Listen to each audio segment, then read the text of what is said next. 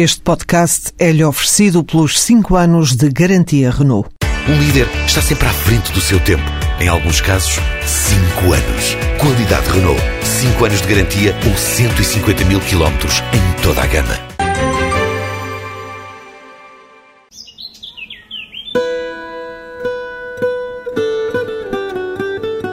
É um lugar de tranquilidade em que a beleza se manifesta em cada canto.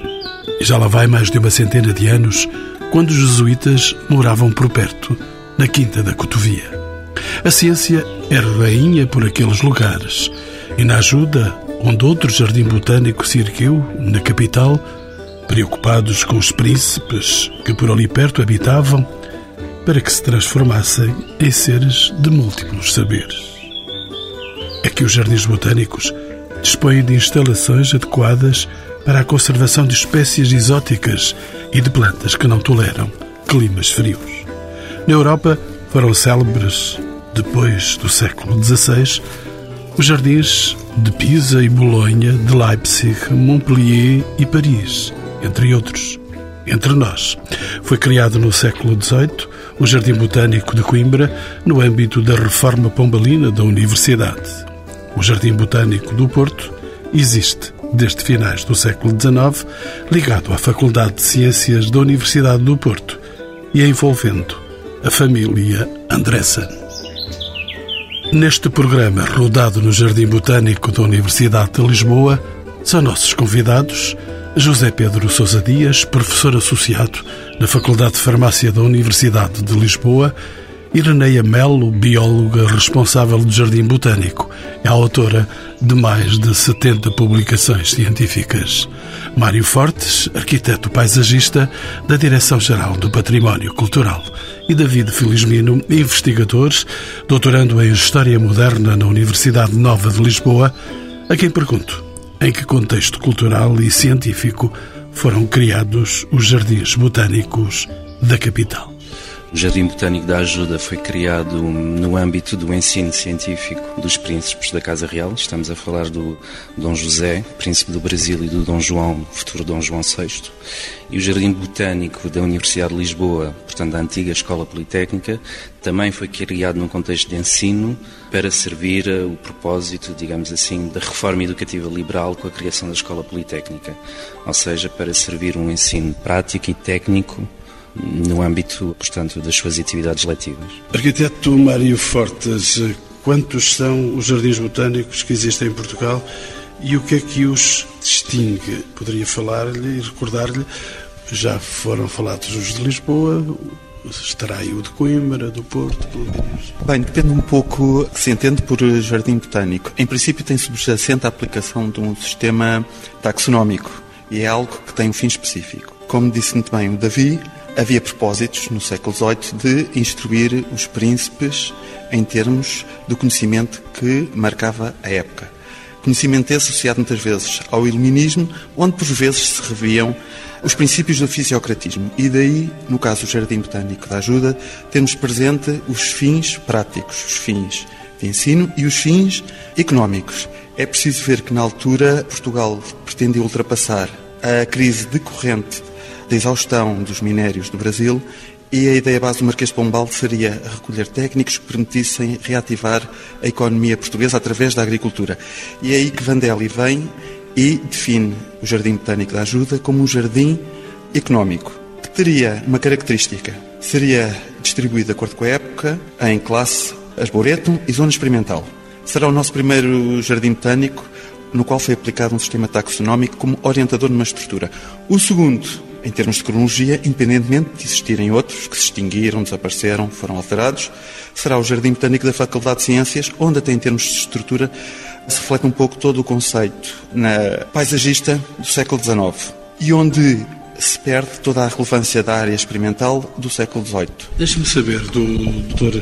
David Filomeno que relação é que este jardim, o Jardim Botânico da Rua da Escola Politécnica em Lisboa, assim ele é conhecido, e onde estamos também a gravar este programa, que relação existe com a antiga Quinta da Cotovia, como sabe, foi pertença dos jesuítas aqui. O jardim foi construído apenas em 1873, na antiga cerca, aí precisamente do noviciado da Cotovia, que depois passou a ser o Colégio dos Nobres já no século XVIII, mas que manteve essa cerca Sabemos que na altura do Colégio dos Nobres já existia um jardim à francesa com lago central, portanto, na parte superior atualmente ocupada pela classe. O desenvolvimento do jardim botânico só aconteceria já com a Escola Politécnica e já quase em finais do século XIX antiga Escola Politécnica, que foi criada em 1837. Se eu não erro este dado histórico, procurou responder a um programa completo para o ensino das ciências. Já fomos dizendo isso integrando, por isso, o Jardim Botânico. Inevitável ao tempo, Dr. David Felizmiro, que isto acontecesse. Sim, exatamente. Inicialmente a Escola Politécnica, devido à urgência de arrancar com o período letivo e, sobretudo, à falta de meios financeiros, aproveitou-se, digamos, das condições pré-existentes, nomeadamente do Jardim Botânico da Ajuda e do seu Gabinete de História Natural, ah, em dois momentos distintos. E nesse contexto, durante os cerca de 30 primeiros anos do século XIX, o projeto de Jardim Botânico aqui para a Politécnica foi sendo adiado e prolutado até arranjarem as condições para ser desenvolvido. E quem foram os responsáveis pela criação do Jardim Botânico e os autores do projeto inicial? A história vai registrando isso. O primeiro projeto que não veio a ser concretizado e que é logo desenvolvido no princípio da Escola Politécnica entre 1837 e 1842 é do José Maria Grande, que foi o primeiro jardineiro responsável pelo jardim. Esse projeto não passou do papel e depois do incêndio de 1843 há uma segunda tentativa de desenvolver esse projeto já no princípio da década de 50 do século XIX, que também não passa do papel, apesar de umas primeiras obras, nomeadamente de nivelamento do terreno na parte inferior, e a concretização do projeto mesmo do jardim e o novo projeto, digamos assim, do jardim, só acontece a partir de 1873 com o Conde Ficalho, ajudado em duas fases distintas por dois jardineiros. Primeiro, pelo Edmund Goeze, um alemão, que trabalha sobretudo na parte superior do jardim, na classe, e depois na parte inferior, na parte do arboreto, um segundo jardineiro, um francês, a Jules Davot. Ireneia Melo, bem-vinda aos Encontros com o Património. Uma pergunta a quem é bióloga, investigadora no Centro de Biologia Ambiental. Estou a dizer bem. Sim. Qual foi a proveniência inicial dos exemplares existentes no jardim? Muitos dos exemplares, e o David pode confirmar, vieram mesmo do antigo Jardim Botânico da Ajuda. Outros vieram de outros jardins botânicos da Europa, europeus. Eram trocas. Ainda hoje se fazem essas trocas entre os vários jardins botânicos. Agora, mais eh, com sementes, são mais sementes que se trocam. Mas antigamente vinham, vinham os exemplares já desenvolvidos e eram introduzidos no, no Jardim Botânico. Nós tivemos muita sorte com o nosso jardim botânico está muito bem delineado, as árvores foram sabiamente escolhidas e criaram uma pequena selva aqui no centro da cidade de Lisboa. Adaptaram-se perfeitamente, ao fim de 10 anos as árvores cresciam, proliferavam e as pessoas ficavam espantadas. Mas era mesmo uma selva? Era uma pequena selva, ainda hoje é uma pequena selva. Se for para o nosso arboreto, para a parte de baixo, não parece que está no centro da cidade de Lisboa. É? E se abstrair dos bancos, se abstrair dos bancos, se sentar, for um dia sossegado de sol, houve os pássaros, ver à sua volta uma flora que não é nossa, porque naquele tempo interessava a maior diversidade, mostrar a maior diversidade possível. Não, não tínhamos a televisão, não era com um clique que a pessoa ia a um programa como hoje em dia existem e que está noutra parte do mundo. Não, eram os jardins botânicos que mostravam essa diversidade. E era isso que interessava mostrar, não só aos alunos, como ao público. Onde é que as pessoas vinham ver, um, por exemplo, como a nossa figueira monumental, onde iam ver uma planta que se dá no nordeste da, da Austrália? É o Jardim Botânico. E porquê que existe essa planta aí? Porquê que ela se adapta a esse ambiente? Vinham ao Jardim Botânico, onde lhe era explicada a proveniência da árvore e porquê que ela tinha aquelas características, não é? Porque o nosso Jardim Botânico demonstra a botânica. Serve não só todas as classes de ensino, mas também o público. Aproxima as pessoas das plantas. No fundo, nós precisamos das plantas para sobreviver. Isso começou há cerca de 100 anos, há mais de 100 anos, porque há mais de 100 anos. Professor José Pedro Sousa Dias, bem-vindo também aos Encontros com o Património. Acho que lhe vou fazer a pergunta perfeita. Podemos entender este jardim como um museu? Sim, no duplo significado, no sentido literal e também do ponto de vista simbólico, porque o jardim pertence ao museu. Portanto, é curioso parte do que nós temos estado a falar, que o jardim tem a sua origem no jardim ligado ao Real Museu de História Natural da Ajuda e o próprio museu em que nós estamos neste momento é o descendente, não descendente em termos arquitetónicos, porque o edifício é outro e ainda existe na ajuda o edifício e o jardim original, mas em termos históricos, porque as coleções que existiam na ajuda foram transportadas para este museu. E depois de uma série de peripécias históricas, não é? Que nós tivemos aqui a Escola Politécnica, nós neste momento temos o museu ao qual o jardim está ligado e do qual ele faz parte integrante. É, é uma coleção viva, é diferente das outras coleções que nós vemos aí, porque é uma coleção viva. Professor José Pedro Sousa Dias, para eu ficar ainda mais informado sobre exatamente o que acontece, o Jardim Botânico faz parte do Museu de História Natural e da Ciência. Que outros núcleos inclui este museu? O MUNAC. O nome era tão comprido que nós decidimos abreviar, para, abreviar para o MUNAC. Usar o acrónimo para se tornar mais Eu pensava que era monárquico. Não, não, não, não. É MUNAC, do Museu de História Natural e da Ciência. Portanto, o Museu Nacional de História Natural e da Ciência tem o núcleo principal do edifício da antiga Escola Politécnica, onde se encontram as principais salas de exposição temporárias e, e permanentes. Inclui o Jardim Botânico, inclui o antigo picadeiro do Real Colégio dos Nobres, e inclui também as construções que estão dentro do Jardim Botânico, onde existe um observatório astronómico, mas inclui também o Observatório Astronómico de Lisboa, que se encontra na Tapada da Ajuda, e também um departamento deste museu, uma secção deste museu. Isto é uma espécie de ilha na cidade. Sim, neste caso começa a ser um arquipélago, não é? Porque nós temos, temos aqui uma ilha muito grande, mas já temos uma outra ilha também na Tapada da Ajuda. E esta, esta ilha é uma ilha que ocupa mais de 4 hectares, portanto já é uma ilha de um grande milionário. O Jardim Botânico foi classificado como Monumento Nacional em 2010. Qual é, é a importância desta classificação para o reconhecimento e salvaguarda deste espaço? E faço esta pergunta ao arquiteto paisagista Mário Fortes. Bem, há uma questão de estatuto. É evidente que a atribuição do grau de Monumento Nacional envolve uma apreciação e reconhecimento de uma série de valores, sejam eles científicos, sejam eles históricos, sejam eles tecnológicos, estéticos, etc. E tudo isso importa num processo de avaliação e, neste caso, conduziu à atribuição do grau de monumento nacional. Na prática, isto pode reverter de uma forma, por vezes, perversa, pelo regime que muitas vezes é imposto às entidades ou aos particulares que são detentores de imóveis, conjuntos e sítios classificados, ou que integram parcelas lá. O que se passa é que o pressuposto de classificação envolve uma submissão das intervenções a partir da tutela de património. E, normalmente, essa submissão envolve o recurso também a técnicos que estão creditados para avaliar as propostas, de uma forma a minimizar os impactos negativos sobre, neste caso, o jardim botânico. É evidente que não se pode eh, considerar um jardim como uma entidade estática. Tem que se partir do princípio que as paisagens são dinâmicas e que não se pode cristalizar no tempo, nem o jardim, nem a sua envolvente. Temos é que dotar ou possibilitar a evolução da mesma sem comprometermos os valores que foram identificados. E é nesse contexto que foi estabelecida a classificação e que permite uma colaboração intensa entre os museus, o Jardim Botânico e até a Direção-Geral do Património Cultural, que neste momento está envolvida num processo mediante pedido realizado aqui pelos museus. Arquiteto Mário Fortes, deixe-me fazer-lhe uma pergunta que não será indiscreta. O plano de pormenores do Parque Mayer, o Jardim Botânico e a zona envolvente já aprovados são eficazes para a proteção e salvaguarda do Jardim Botânico? Bem, armadilhou-me.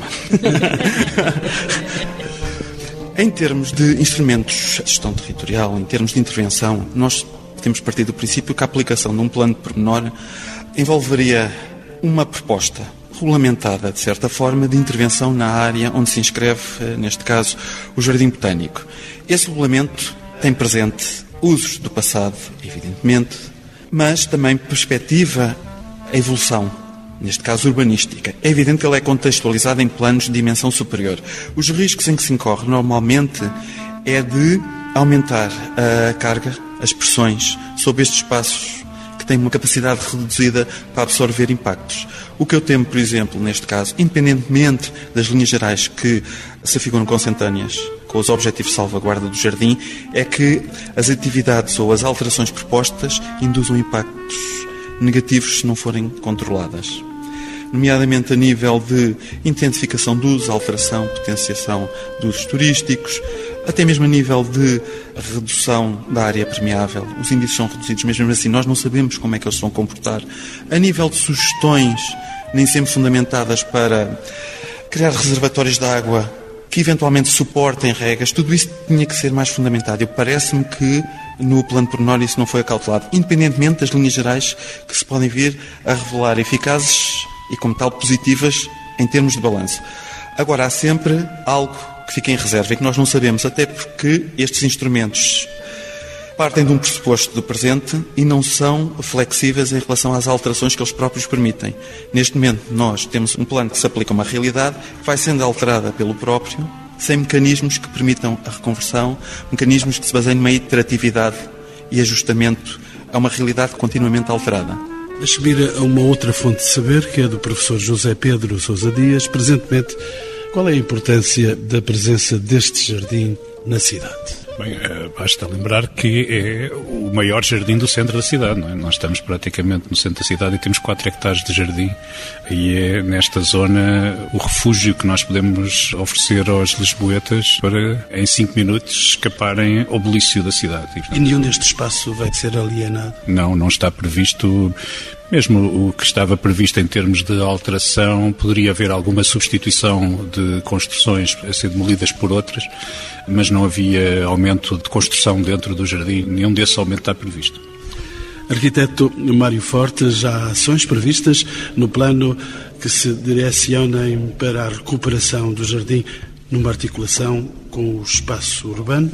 Bem, essa questão se calhar deveria ser colocada às entidades que promoveram o plano, nomeadamente a Câmara Municipal de Lisboa. Em todo o caso, o que está expresso é que há uma série de objetivos a atingir em termos de intervenção no Jardim Botânico, a qual deveria ser complementada no exterior. A questão que eu alerto é que estes planos de pormenor, ao incidirem sobre uma escala reduzida, não atendem a todo o contexto de ciência, de técnicas que envolve aqui a Politécnica, ou a atual Faculdade de Ciências. O atual museu. O atual museu, exatamente. O que se passa é que muitos dos valores que enquadram a envolvente são omissos e nós podemos ter presente que todo aquele eixo, muito bem delineado pela professora Ana Luísa Janeiro, que vem desde as Amoreiras até quase à Rua do Alecrim e que destaca as valências das técnicas pombalinas, a Real Fábrica das Sedas, das Faianças, do Rato, até mesmo da antiga tipografia, etc., se deveriam inscrever e ser analisados em conjunto. É muito difícil um plano, dentro do atual enquadramento legal, corresponder a todas as exigências de salvaguarda dos valores patrimoniais em presença. Seria mais fácil a reformular, provavelmente, e criar um regime especial que assegurasse uma postura mais abrangente todos os valores, não só os residuais internos ao jardim, mas também os que convergem nele na envolvente. Doutora Ireneia Melo, eu vejo-a muito suspensa das palavras do hum, arquiteto Mário Fortes. Se eu lhe perguntar que dificuldades existem na manutenção e conservação num jardim com estas características, não será difícil a resposta. Muitas. Muitas. Desde sempre. Um jardim acarreta muitas despesas. Qualquer pessoa pode imaginar, tem um, um relvadozinho à frente de casa, vá lá, com 5 metros quadrados, e sabe o trabalho e a despesa que lhe dá aquela manutenção. Agora repare, 4 hectares sujeitos a uma pressão diária, a necessitarem manutenção. São os caminhos, são os canteiros, são as árvores que todos os dias nos dão surpresas boas e más. Vem uma ventania, parte um ramo, vêm pessoas menos bem intencionadas, um bocadinho de vandalismo, lá se vão as etiquetas. Nunca temos pessoal suficiente. Isso existe? Vandalismo existe aqui? Existe vandalismo. Há pessoas que às vezes pode ser, nem por querer, nem por não querer. Há pessoas às vezes que gostam das etiquetas para as ter em casa, por exemplo, ou gostam de uma determinada planta e as coisas desaparecem, sem sabermos como. partem e dizemos um jardim desta natureza, há umas determinadas regras de utilização, sabemos que temos de andar nos passeios, onde devemos invadir os canteiros, mas isto é diário, não é? Isto é diário. Eu sei que algumas árvores são muito atrativas. Eu própria, se fosse pequena, gostaria de brincar ao Tarzan, pendurar-me naqueles ramos e balançar-me. Eu poderia fazer isso na árvore da minha casa, mas numa árvore de um jardim botânico, que é património e que pertence a todos. Não podemos fazer isso, porque são muitos os visitantes. E se cada um deles se lembrasse de transformar uma árvore lá, na sua reserva própria, não pode ser, porque as plantas ressentem-se. O impacto é muito grande. Nós temos que respeitar um pouco o jardim. O jardim é de todos, mas precisa de ser respeitado. É um museu vivo. Arquiteto Mário Fortes, existem outros projetos de recuperação e valorização do Jardim Botânico. Este que está aqui diante dos nossos olhos. Que ações foram realizadas e que ações estão previstas para que este jardim renasça de si mesmo? Olha, eu só lhe posso falar na perspectiva da técnica afeta à Direção-Geral do Património. É evidente que tenho acompanhado os estudos que têm vindo a ser desenvolvidos no Jardim Botânico. Confesso que isto também tem vindo a ser útil no sentido de nós estarmos a aferir metodologias e técnicas de intervenção.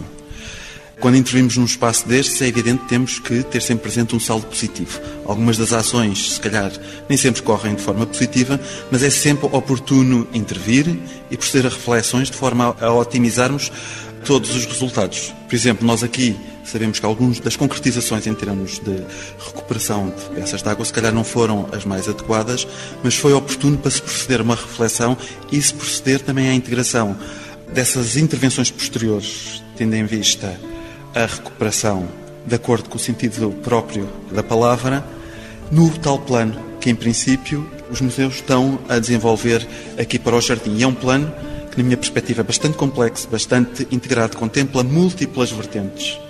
E é algo que até poderá possibilitar a criação de, não posso dizer de um corpo doutrinário, porque cada caso é um caso, mas a criação quase um rol de orientações e de precauções a ter quando se intervém num espaço que, para além dos valores históricos, encerra os científicos que o caracterizam e marcam de forma indelével. Sr. Arquiteto, deixe-me então fazer-lhe ainda perguntas mais simpáticas. A recuperação dos lagos, das cascatas e de todo o ciclo de água é um dos projetos mais ambiciosos do Jardim. Entende-se que seja. Em que fase se encontra este processo? Bem, neste momento, e de acordo com o que tem sido conversado nas múltiplas reuniões que temos tido no âmbito da realização do plano, chegou-se à conclusão que algumas das soluções envolvidas no passado recente, se calhar não foram as mais adequadas, mas permitiram abrir ao corpo de investigadores da Universidade novas linhas que permitiram fundamentar ações futuras. Por exemplo, nós sabemos que no século XIX, em muitas destas estruturas, por questões práticas, a maior parte dos rebocos e revestimentos seriam recobertos com asfalto. Era uma técnica que nós encontramos no Parque da Pena, nos inúmeros jogos de água, em alguns lagos de Lisboa e que neste momento não há vestígios aqui no conjunto de peças que integram o sistema hidráulico do Jardim Botânico. Face aos problemas identificados na sequência das intervenções realizadas recentemente, tornou-se oportuno proceder a uma reavaliação da situação e aprofundar os estudos tendo em vista a determinação de quais as linhas a adotar num projeto futuro. Linhas essas consistentes com a salvaguarda de todos os valores técnicos que estão subjacentes a esta estrutura científica. Já o deixo em paz, mas não o deixo sem lhe perguntar se o jardim botânico pode ser autossustentável, designadamente em relação à água necessária para a sua manutenção. Eu tenho acompanhado muitos estudos a nível de sustentabilidade principalmente aqueles que estão relacionados com a salvaguarda de paisagens com valores culturais. O que se passa é que, neste momento, os estudos envolvidos, e aqui se calhar tem presente pessoas que saberão a mais do que eu nesse aspecto, sei que os estudos desenvolvidos contemplam a existência de alguns recursos que se desconheciam até há pouco. Não só aqueles resultantes de derivações do aqueduto, mas eventualmente de minas.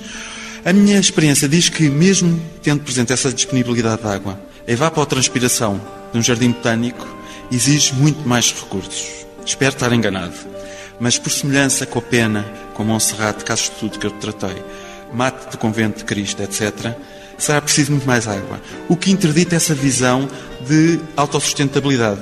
O que nos permite ter a noção é algo distinto, que não podemos isolar o jardim botânico num contexto urbano e temos que integrá-lo na paisagem urbana e geri-lo de forma consentânea, tendo presente a otimização dos recursos disponíveis, os quais poderão ser insuficientes a nível local. Doutora Ireneia Melo, concorda com estas observações feitas pelo arquiteto? Quase ver para crer. não, não posso fazer previsões para o futuro.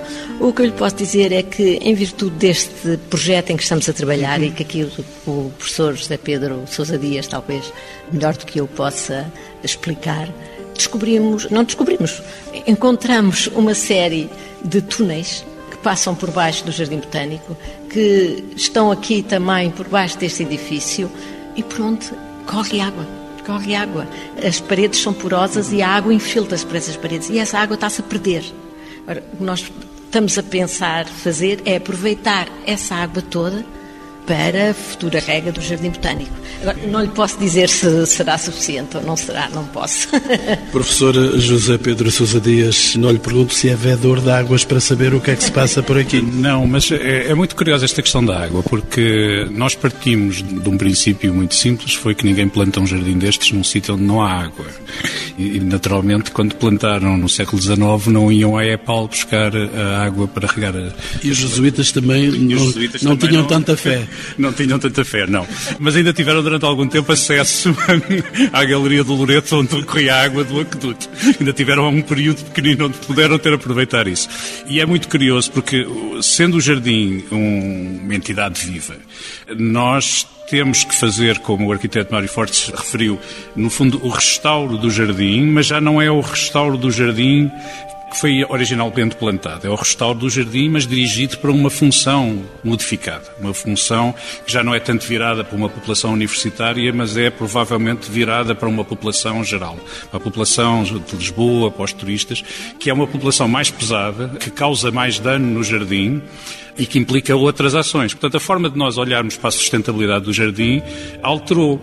Mas, ao mesmo tempo, ao procurarmos essa sustentabilidade, começámos a encontrar que alguns dos mecanismos do passado permitiam recuperar, porque as galerias que a doutora Ineia falou já cá existiam. E, entretanto, nas últimas décadas, principalmente a partir dos anos 50 do século passado, quando houve todo o movimento para que o abastecimento de água fosse centralizado por uma única entidade e que essa água fosse tratada e que não se usasse águas não tratadas, o que, diga-se passagem, no Jardim Botânico é uma aberração, não é? Porque a gente não deve regar as plantas do Jardim Botânico com água com cloro ou com outro tipo de tratamento, mas, mas temos que o fazer porque não tem existido outra. Nesse processo de tentar a sustentabilidade nós começámos a encontrar recursos que nós não sabemos onde é que vai. Sabemos neste momento, por exemplo, já estamos a poupar alguns milhares de euros por ano, porque no processo de estudo já detectámos uma fuga importante que nós estávamos a pagar da água da companhia e que ia para o subsolo.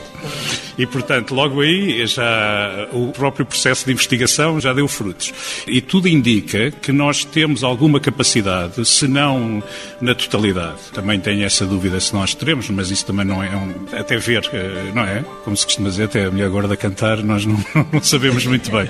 Até ver, mas que existe aqui um aquífero que é possível aproveitar. Concretamente, os últimos estudos das cisternas permitiram-nos concluir que as cisternas não foram tanto construídas para captar as águas pluviais, mas sim para ela própria funcionar como um poço. E, portanto, o que só tem razão de ser se houver um aquífero a alimentar essa mesma cisterna. E isso eh, tudo indica que sim, porque as cisternas têm-se enchido a bom ritmo mesmo nas alturas que não tem chovido. E, portanto, é possível, se não uma total autossuficiência, mas eh, pelo menos um, uma grande economia em termos de recursos e de utilização. Algumas pessoas mais, mais otimistas dizem que nós vamos ter água para oferecer aos jardins aqui das redondezas. Pronto, a ver, vamos. Esperemos por melhores águas. Professor José Pedro Sousa Dias, já esquecer esta referência. Um dos elementos construídos mais notáveis do jardim é o observatório. É uma das perdições dos meus olhares aqui neste sítio. Atualmente está inacessível ao público. Que ações estão previstas para este espaço, se é que estão algumas ações previstas. As ações estão previstas, nós estamos prontos para elas. Todo o projeto de restauro já existe. Houve algum dinheiro também para o início das prospeções geológicas que permitem dar sustentação ao, projeto de restauro. Uh, neste momento estamos a 2 milhões de euros da distância de poder fazer o que quer que seja. Mesmo que nós conseguíssemos fasear, eh, eu acho que já com um milhão de euros já conseguíamos começar pelo menos o restauro da parte superior. O observatório tem duas secções e a mais interessante, que é a de cima, pelo menos, e é que está mais em risco eh, e que podíamos começar e as visitas eh, das escolas não trazem euros, com certeza. O Jardim Botânico continua a ser regularmente utilizado pelas instituições de ensino com fins pedagógicos e científicos. E faço a pergunta à doutora Iraneia Mel. Sim, eh, o Jardim Botânico, tal como os outros departamentos do Museu Nacional de História Natural e da Ciência, tem um serviço educativo dirigido principalmente para as escolas e que é muito solicitado eh, temos visitas de alunos, está claro que é um bocado sazonal, não é?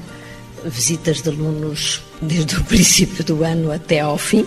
Esta época, antes dos exames, existe uma grande pressão. Há programas de índole variada dirigidos a todas as classes etárias e também, se o, o grande público quiser uma visita guiada ao jardim, eh, pode perfeitamente fazê-lo, desde que seja um grupo razoável.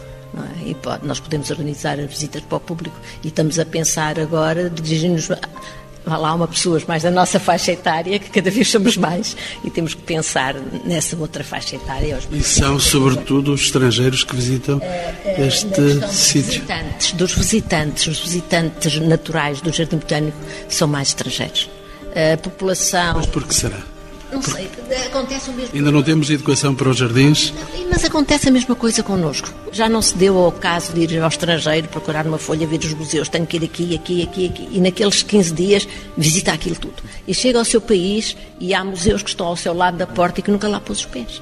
Mas eu acho que isso acontece com todos. Os santos de casa dizem que não fazem milagres. É verdade que nós não somos um país com os habitantes que se dirijam muito aos jardins botânicos. Pensam que o jardim botânico ainda está assim um bocadinho afastado, não pensam no jardim como um museu que possa ser visitado. A nossa população é mais para uma questão de lazer. Então, no verão, ao fim da tarde, gosto muito de dar aqui um passeio. Quando a Faculdade de Ciências estava nessas instalações, o Jardim Botânico era um sítio ótimo para namorar. Era mais isso, não é? E por isso são mais os estrangeiros os nossos visitantes. E vêm mais dirigidos, interessam-se muito pela, pelas plantas que cá estão. Uma vez um dizia-me assim: Mas como é que vocês conseguem este aspecto tão selvagem, tão natural? Eu disse: Olha, filho, pouco dinheiro e pouco pessoal. De que forma é possível promover a aproximação do jardim à cidade e aos seus habitantes? Professor José Pedro Sousa Dias. Do ponto de vista da cidade, neste momento, a solicitação que tem sido mais eh, vezes apresentada é a abertura da segunda porta do jardim que dá para a Rua da Alegria, na parte do jardim que está virada mais próxima da Avenida da Liberdade. Essa é uma forma. Nós eh, acreditamos que, principalmente nas zonas, como acontece aqui nesta zona do Príncipe Real, onde a pressão turística tem vindo a aumentar de forma crescente, a população que habita o local devia receber alguma uma contrapartida desse processo. E o Jardim pode ter essa função. Aliás, uma das propostas que nós vamos fazer agora neste mês é apresentar ainda para este ano uma candidatura ao orçamento participativo da Câmara Municipal de Lisboa e a palavra de ordem é mesmo viver o Jardim Botânico, viver a cidade. E, portanto, é um conjunto de propostas que têm em vista a recuperação do Jardim Botânico, mas principalmente a criação de condições para que o jardim possa ser um local de lazer também para a população, não apenas para os turistas que visitam este ano, mas para a população local. E a criação de uma série de condições que permitam que o jardim seja vivido. Seja vivido sem destruir o jardim, ao mesmo tempo preservando o jardim. Doutor David Felizmiro, não quero em silêncio, está há algum tempo sem palavra, vou-lhe restituir a palavra. Sendo um mais jovem também dos presentes neste debate, gostaria de saber da sua sensibilidade para esta questão. O Jardim Botânico pode contribuir para uma visão mais sustentada e integrada relativamente às grandes questões do ambiente do século XXI? Esta é uma questão aberta ao nosso grande público. Eu creio que podemos olhar como um jardim de como um microcosmos que permite eventualmente encontrar soluções para a questão da, da biodiversidade, da autossustentabilidade e os grandes desafios do futuro. E tentar olhar para o jardim, procurando soluções para os problemas específicos do jardim e um bocado como o arquiteto Mário Fortes dizia há pouco, alargar as soluções encontradas no jardim com o aproveitamento dos recursos naturais pré-existentes e por aí fora tentar alargar essas soluções a questões mais vastas e, e gerais. E para que fechemos com chaves eh, que possam ser de ouro, porque seriam mais favoráveis, que futuro para o Jardim Botânico? E faço a pergunta à doutora Irneia Melo. para o Jardim Botânico depende de todos nós. Eu sou otimista. Apesar das dificuldades, eu acho que com este projeto que temos agora entre mãos, vamos conseguir dar um salto qualitativo em frente muito grande. A direção do Museu Nacional de História Natural e de Ciência, isto parece política, mas não é, está muito empenhada nesse projeto. Se for política também não é, não é mal nenhum. Não é mal nenhum. Estamos muito empenhados e se conseguirmos implementá-lo, acho que vai ser bom para todos. Para nós eh, e para a cidade e para os seus habitantes e para quem nos visita. Arquiteto Mário Fortes, eu retribuo-lhe a mesma questão. Que futuro para o Jardim Botânico? Tantas responsabilidades a passar por aqui a sua vida. Que futuro? Tem um futuro nas mãos? Confesso que depois de ver os trabalhos envolvidos por esta equipa, não estou muito assustado. Uma das principais questões que interdita a subsistência do património é a utilização. Se não tem utilização, desaparece. Nós podemos ver um pouco no passado o Jardim Botânico da Ajuda subsistiu, porque deixou praticamente de ser Jardim Botânico e passou a ser Jardim de Recreio da Família Real. Aqui passa-se o mesmo. Todos esses estudos que estão a ser desenvolvidos contemplam usos alternativos, compatíveis com a salvaguarda dos tais valores que já referi. E isso é determinante para investimentos, para ocupações, utilizações que vão salvaguardá-lo, vão garantir a sua fruição, não só pelas gerações presentes, mas também pelas vindouras. Isso descansa-me um pouco nessa perspectiva. Há perspectivas, há reconversão de usos, tendo sempre presentes as limitações dos jardins, as suas condicionantes, e isso abre uma nova perspectiva. Não é o jardim que ficou residual, ficou estanque no passado, cristalizou, que perdeu as suas funções em termos de ensino, em termos de ciência. Neste momento, há alternativas todas elas tendo presente a salvaguarda desses valores. Por isso não estou, de momento, muito preocupado com esta questão, até estando aqui junto de pessoas que têm vindo a desenvolver um trabalho notável e esforços incríveis. É preciso termos sempre essa noção. Qualquer um dos envolvidos neste processo tem apresentado e tem investido de forma pessoal. De certeza. Doutor David Felizmino, por que é que se deve visitar o Jardim Botânico? Razões absolutas por variedíssimas razões. É quase como uma cebola que se vai descascando. Há diversas leituras e diversas camadas históricas e naturais para que interessam e que importa preservar. Uma leitura mais óbvia será a história dos jardins, outra será a história da botânica, mas o jardim também é representativo de toda uma história da arquitetura do século XIX e XX. Temos aqui exemplos de projetos e de trabalhos de grandes arquitetos portugueses, desde as estufas do Segurado, desde o herbário do Adelino Nunes, ou até projetos que nunca foram concretizados, do Reciano Garcia e por aí fora. Portanto, eu acho que o jardim tem que ser visitado por toda a gente e toda a gente encontrará num jardim um ponto de interesse, uma leitura que vai muito para além do simples refúgio bucólico do mundo cidadino. Professor José Pedro Sousa Dias, e então esse motivo para visitar este jardim botânico? Nós temos o conjunto de valências que não encontramos noutros locais. Nós encontramos o património, nós encontramos a história, nós encontramos a ciência, nós encontramos a natureza, nós encontramos a sustentabilidade, nós encontramos o lazer. E podemos ter isso tudo num sítio só. E, portanto, digamos, aquilo que o visitante aqui pode encontrar é, no fundo, a totalidade da nossa vida e, a da, e da nossa vida em sociedade e da nossa vida na relação com a ciência e tecnologia. E, e é isso que nós podemos fornecer aqui. Ou seja, essa visão global de articulação com todo esse conjunto. E se acontecer nos próximos dias este sítio ser eh, povoado por muitos visitantes, isso deve-se a esta nossa construída conversa que tivemos durante este tempo. Muito obrigado.